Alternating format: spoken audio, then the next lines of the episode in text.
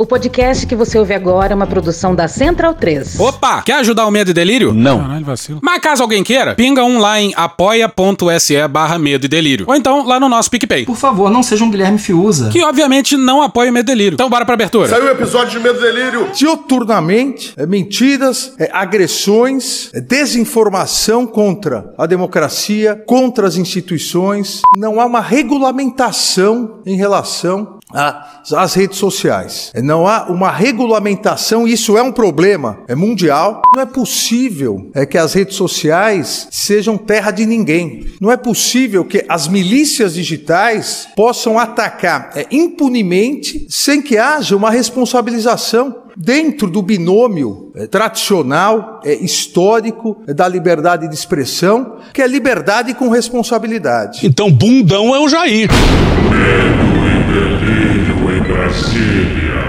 Medo, medo, medo. É uma canalice que vocês fazem.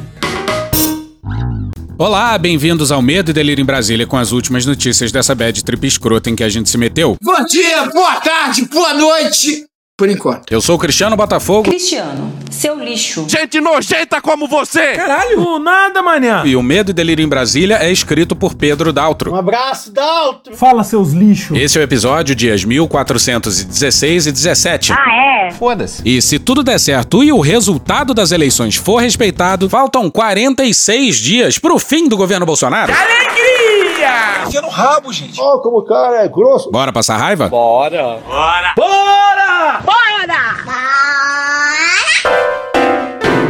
Malditos milicos e malditos civis. Na moral, bora passar muita raiva? Ódio e nojo. A gente narra essa distopia há três anos, mas a gente nunca imaginou que seria assim o comportamento presidencial após a derrota nas eleições. Fala uma coisa, você tem quantos anos, menino? A gente imaginava uma retórica alucinada e desesperada. Uma contestação aberta do resultado eleitoral, no melhor estilo Donald Trump. This is a fraud on the American public. Mas olha só, Guilherme Amado no Metrópolis no dia 16.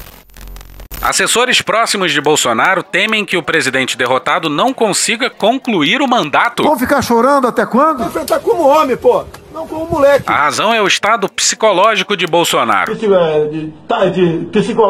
que na prática está afastado da presidência desde o dia da eleição. Imbrochável.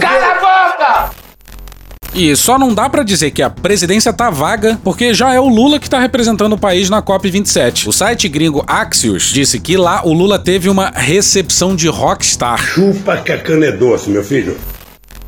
Pessoas próximas ao presidente descrevem seu estado como apático ou depressivo.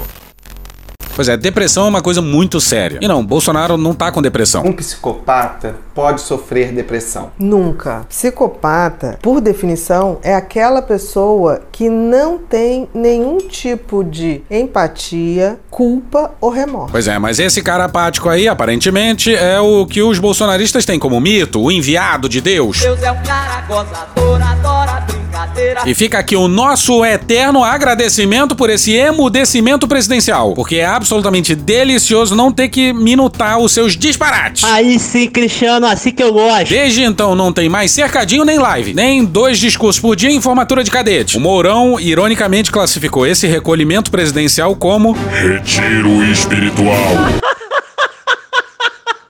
Caralho. isso ele falou numa entrevista pro Valor, mas a gente vai falar dessa entrevista em outro tópico. Calma. Poxa. O que importa aqui é que logo depois da vitória do Lula, Mourão deu uma entrevista e olha o que, que o Mourão falou no dia seguinte à eleição. Nós concordamos em participar de um jogo em que o outro jogador É Lula. não deveria estar jogando. Mas se a gente concordou, não há mais do que reclamar. A partir daí não adianta mais chorar. Nós perdemos o jogo. Perdeu, mané, numa mola. Pois é, e sim, faltou um tweet do Vilas Boas. Ah, e sobre esse perdeu mané numa mola? Pois é, se deu uma incrível transformação. As pessoas que normalizaram por anos a retórica brutal do Bolsonaro agora se escandalizaram com o ministro de Suprema Corte falando um singelo mané. Porra. Mas volta pro Mourão. Deveria ter sido realizado quando o jogador que não deveria jogar foi autorizado a jogar. um autogolpe. É um autogolpe, você pode dizer isso. Ali deveriam ter ido para a rua, buzina, mas não fizeram. Existem 58 milhões de pessoas inconformadas, mas aceitaram participar do jogo. Então tem que baixar a bola. Baixa a bola pra caralho. Pois bem, o general, vice-presidente da República, que tem como herói o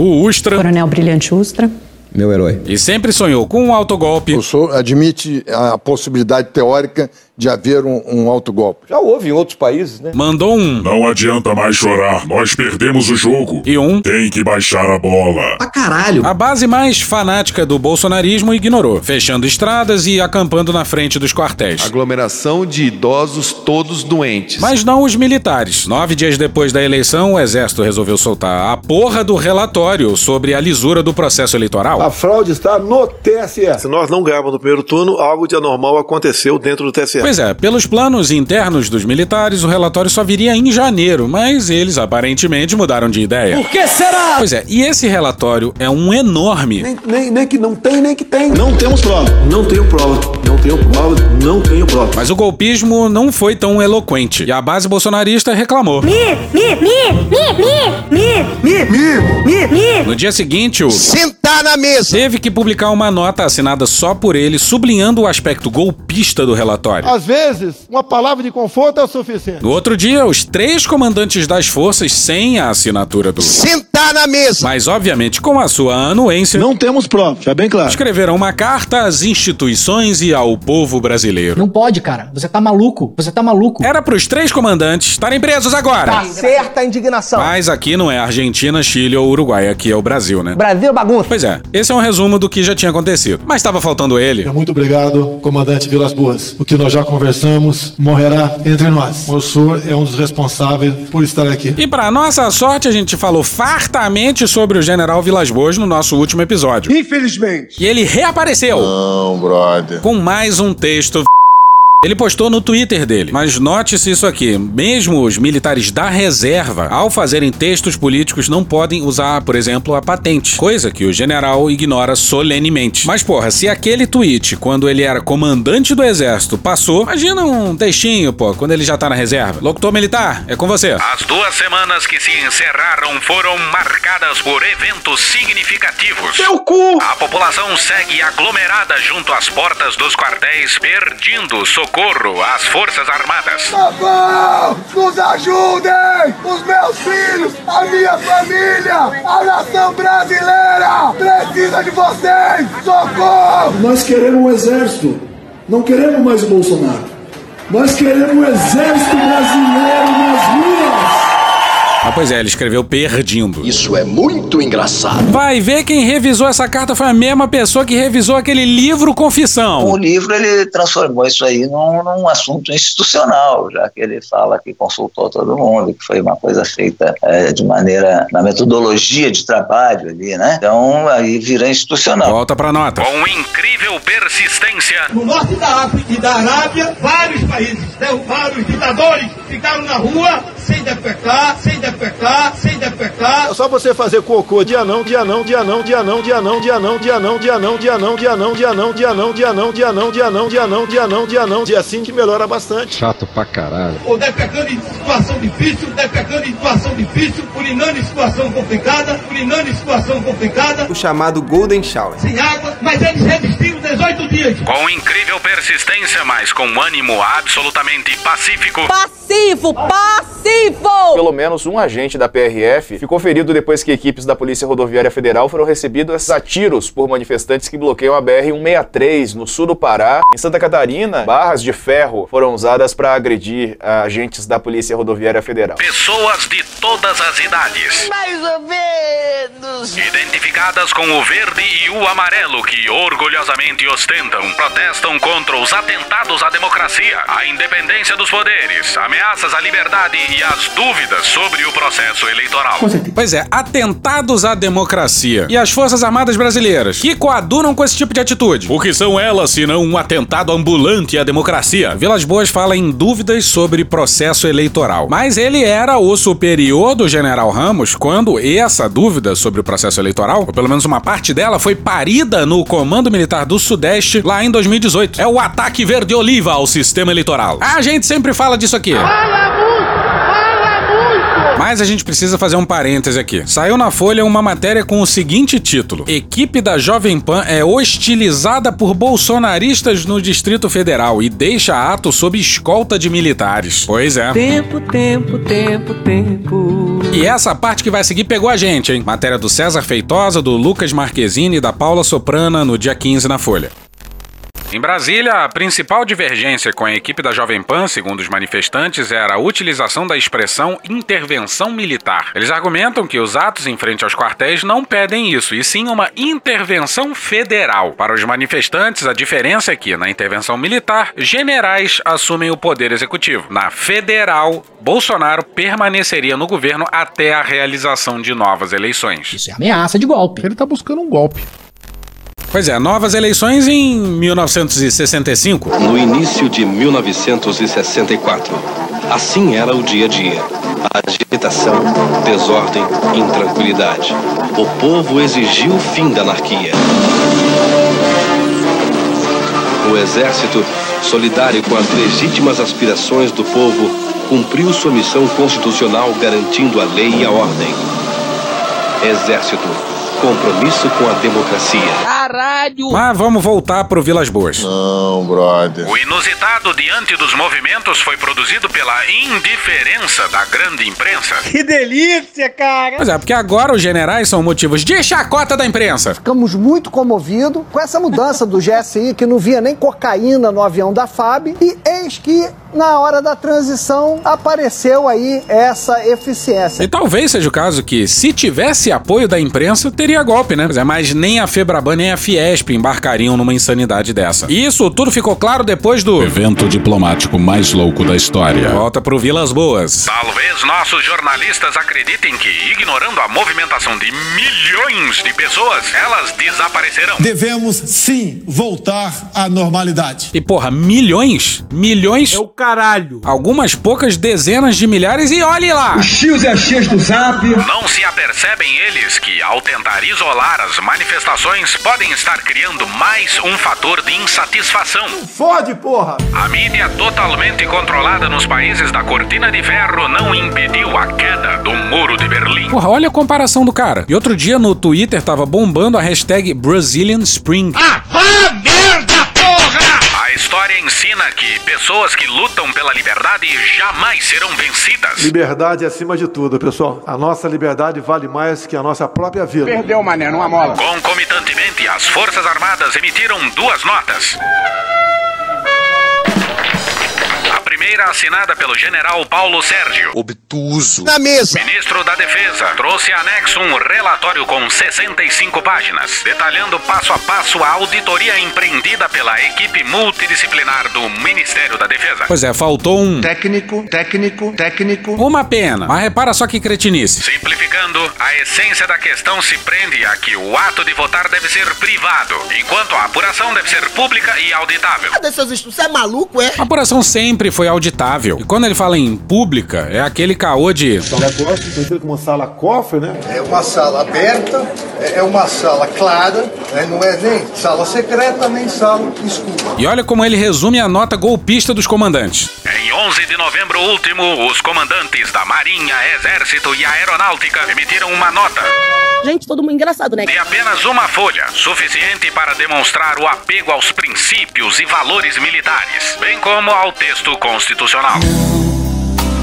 Ser. Uma nota de apenas uma folha, mas. É uma nota inédita. Por fim, não pode deixar de ser destacada a liderança, o equilíbrio, Sentado a serenidade na mesa. e a autoridade dos atuais comandantes e do ministro, condições com as quais asseguram a disciplina e a coesão de seus subordinados. Política não pode estar dentro do quartel. Se entra política pela porta da frente, a disciplina e a hierarquia saem pela dos fundos. Imagina só, equilíbrio e serenidade. O comandante da aeronáutica deu uma entrevista dizendo. Homem armado não faz ameaça. Logo depois de uma nota dos.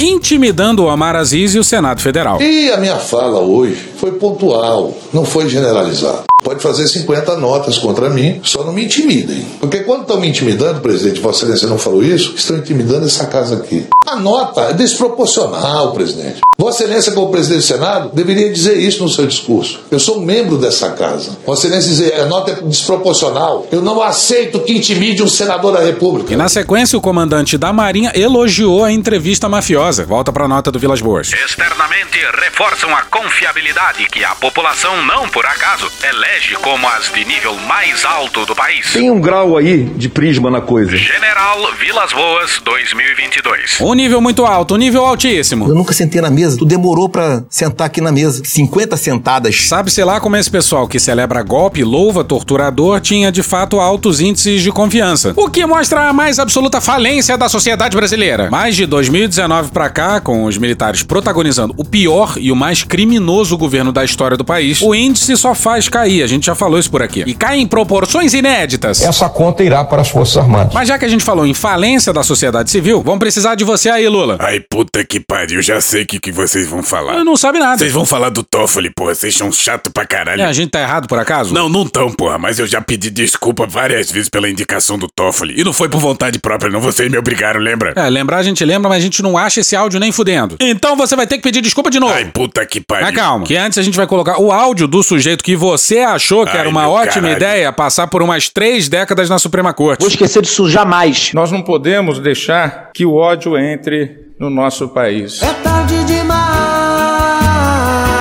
Nós não podemos viver só nos extremismos. E o PT, hein? Pois é, extremismos, no plural. Plural, a sua mão e meu pau. Nós não podemos deixar. É sempre ruim comparar com outros países. Lá vem besteira. Lá vem besteira. Mas nós não podemos nos deixar levar pelo que aconteceu na Argentina. Pois é, ele fala que é ruim comparar com outros países e cinco segundos depois faz uma comparação com a Argentina. Sim, o que ele tá querendo dizer é que o Brasil não deve seguir o caminho da Argentina, que puniu seus ditadores e torturadores. E a gente sempre fala aqui que o Toffoli já foi capaz disso aqui, hein? Eu não me refiro mais nem a golpe nem à Revolução de 64. Eu me refiro a movimento de 1964. Foda-se. Tá errado. E vamos de Bernardo Melo Franco no Globo no dia 16. Toffoli tinha um motivo adicional para não dizer o que disse. Ele é relator da ação que questiona a validade da lei da anistia Puta que pariu! para agentes que mataram e torturaram na ditadura. Abre aspas, a fala foi inadequada e extemporânea. Fecha aspas, resume o historiador Rogério Sotile, diretor do Instituto Vladimir Herzog.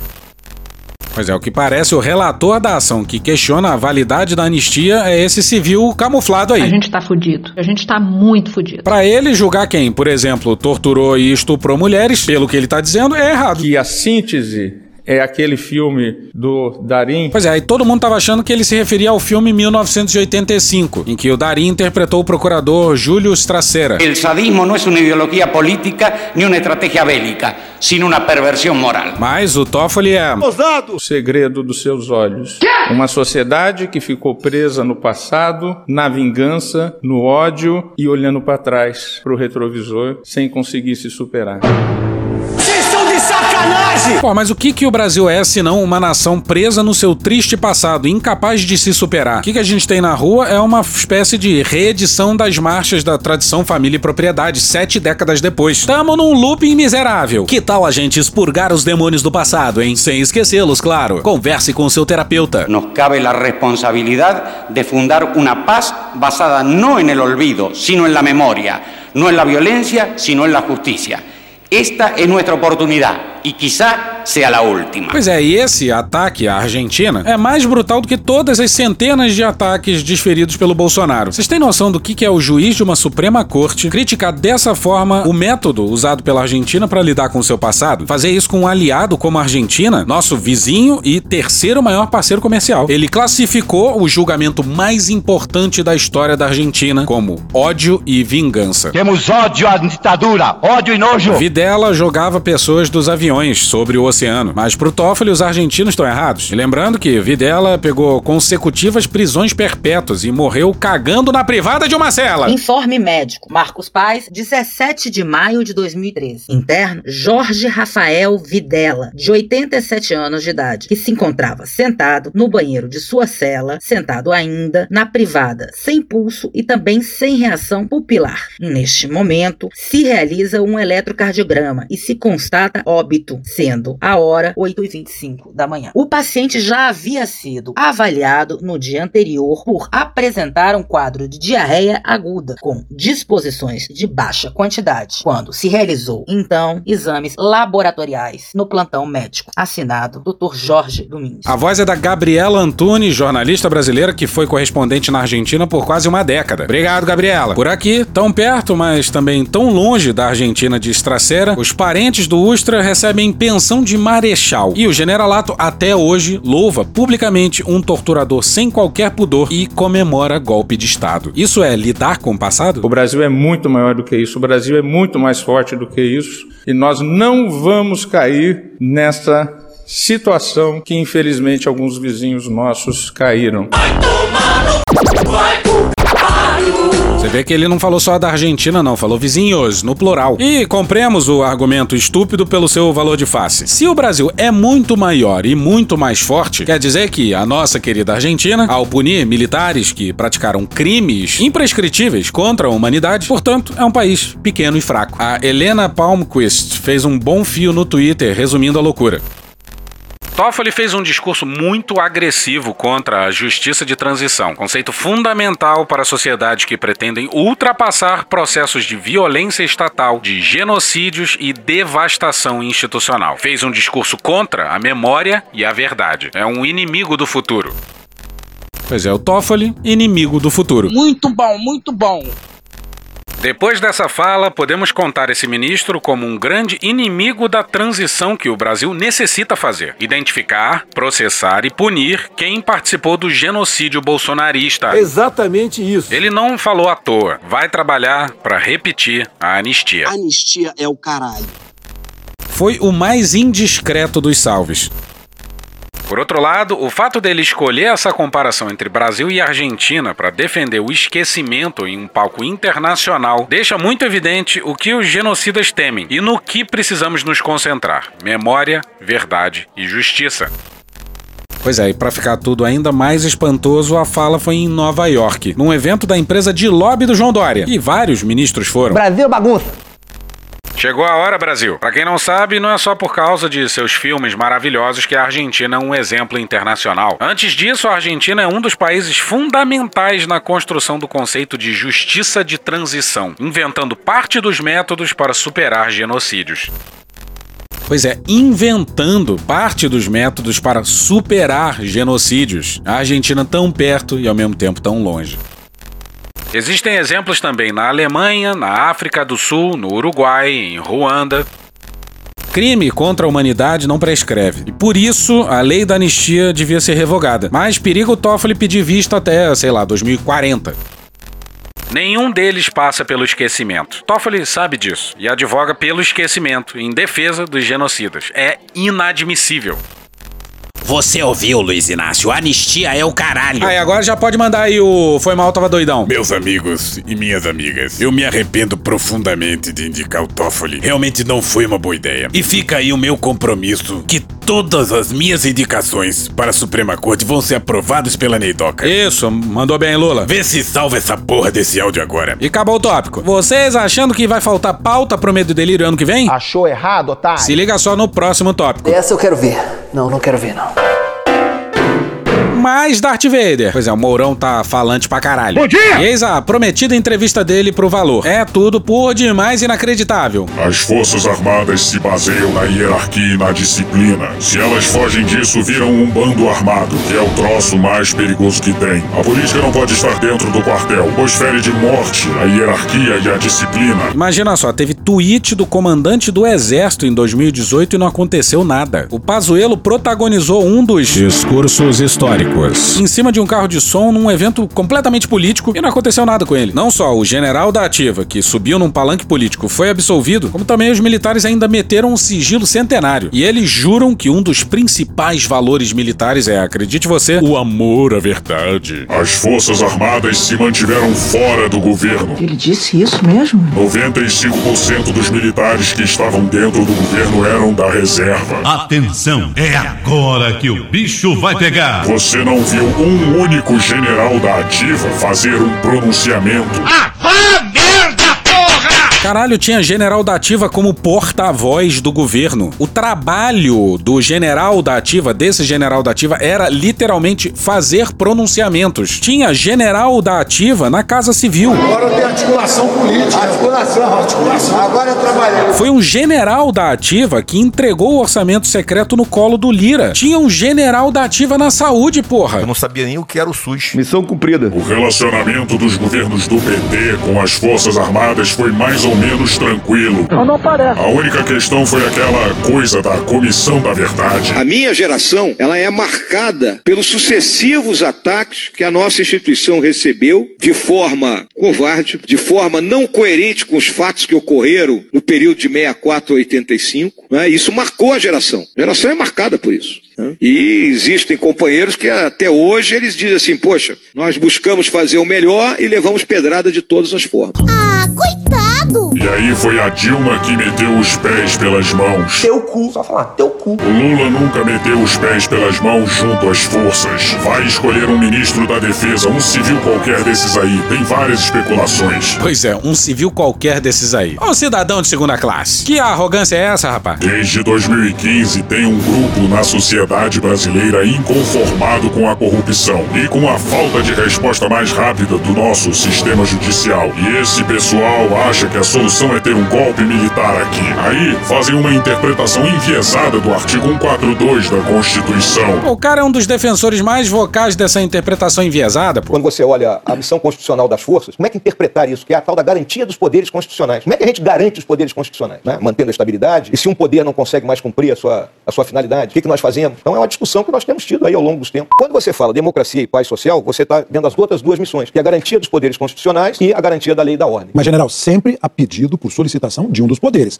Não é por conta própria. Pois é, mas quando a gente vê que pode ocorrer uma anomia, nós estamos falando aqui numa situação hipotética, né? Quando você vê que o país está indo para uma anomia, na anarquia generalizada, que não há mais respeito pela autoridade, grupos armados andando pela rua, que não há mais respeito pela autoridade, grupos armados andando pela rua. Mas não está na Constituição. A letra da Constituição não estabelece essa possibilidade. Isso é uma possibilidade fora. Toda missão tem que haver uma interpretação. O comandante, no item 1 do estudo de situação do comandante, é interpretar a missão. E não é Não fácil. existe interpretação, né, general? Porque a letra, vamos tratar da literalidade da Constituição e o guardião da Constituição é o Supremo Tribunal Federal que interpreta. Só que a garantia dos poderes constitucionais não é por iniciativa de qualquer um dos poderes. A da lei e da ordem, sim. Não existe na Constituição a possibilidade das Forças Armadas agirem por conta própria. Existe apenas, assim, ela atende a comando de poderes institucionais brasileiros. É esse ponto que a gente não está entendendo muito bem. Para reforçar, eu queria lembrar uma frase do senhor que disse o seguinte: É óbvio, né, que quando nós olhamos né, com temor e com tristeza né, os fatos que estão nos cercando, a gente diz, pô, por que, que não vamos derrubar esse troço todo? Na minha visão, né, e aí a minha visão que coincide com dos meus companheiros do alto comando do Exército, nós estamos numa situação daquilo que poderíamos lembrar lá da tábua de logaritmo, né? Aproximações sucessivas, né? Até chegar o momento em que ou as instituições solucionam o problema político, né, com pela ação do judiciário, né, retirando da vida pública esses elementos envolvidos em todos os ilícitos, ou então nós teremos que impor isso. É sobre isso que o senhor está falando?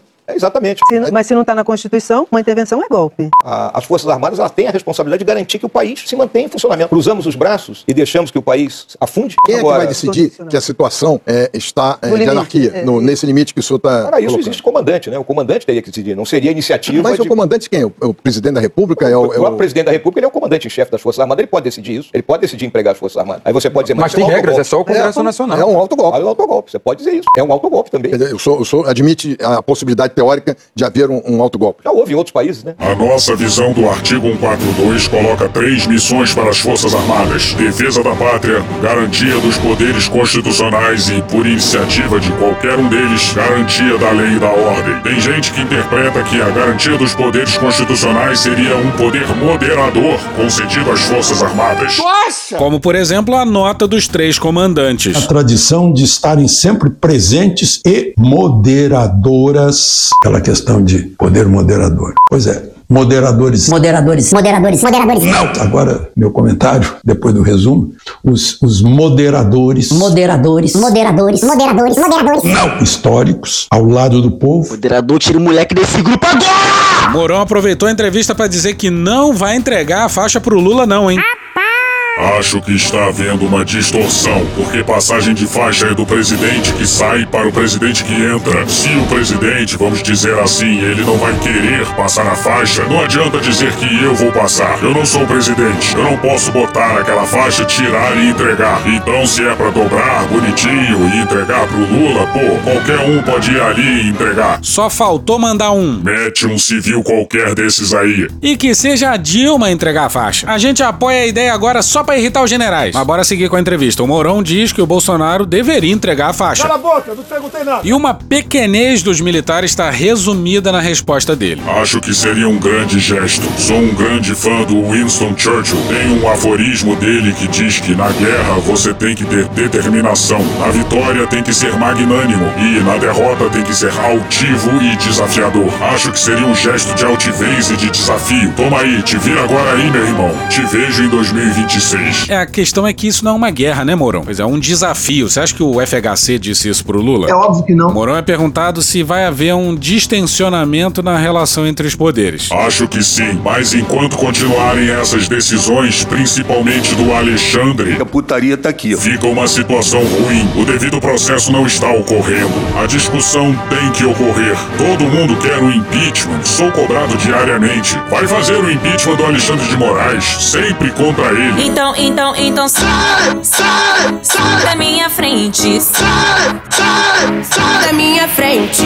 E esse resumo do governo Bolsonaro que vai a seguir, devemos confessar, é maravilhoso. Primeiro, o governo veio com uma visão idílica de que poderia governar com as bancadas temáticas. Tem tudo para não dar certo. Botou a Tereza Cristina na agricultura. Aí tem o cara da bala, o cara da Bíblia. Isso não controla ninguém. Se partido não consegue controlar, imagina a bancada. Aí veio a pandemia, um balde de água fria. Gripezinha ou resfriadinho. A gente tinha aprovado a reforma da Previdência, entregado uma reforma administrativa e parte da reforma tributária. Parou tudo, entrou o pavor. O que vai acontecer? Vai cair a economia e não vou conseguir ser reeleito. Digo, pensando como se fosse o presidente. Pois é, o Mourão disse isso por livre e espontânea vontade. Aí ele, Bolsonaro, entrou de cabeça na pandemia. Eu fui o único chefe de Estado do mundo que foi na contramão do que se pregava tocante à pandemia. O único. Talvez eu tenha sido o único chefe de Estado do mundo todo que teve a coragem de se insurgir contra essa política do fica em casa. Acho que poderia ter refluído de algumas declarações que ele deu. Eu aloprei, perdi a linha, lamento. Eu dei, eu dei uma aloprada assim.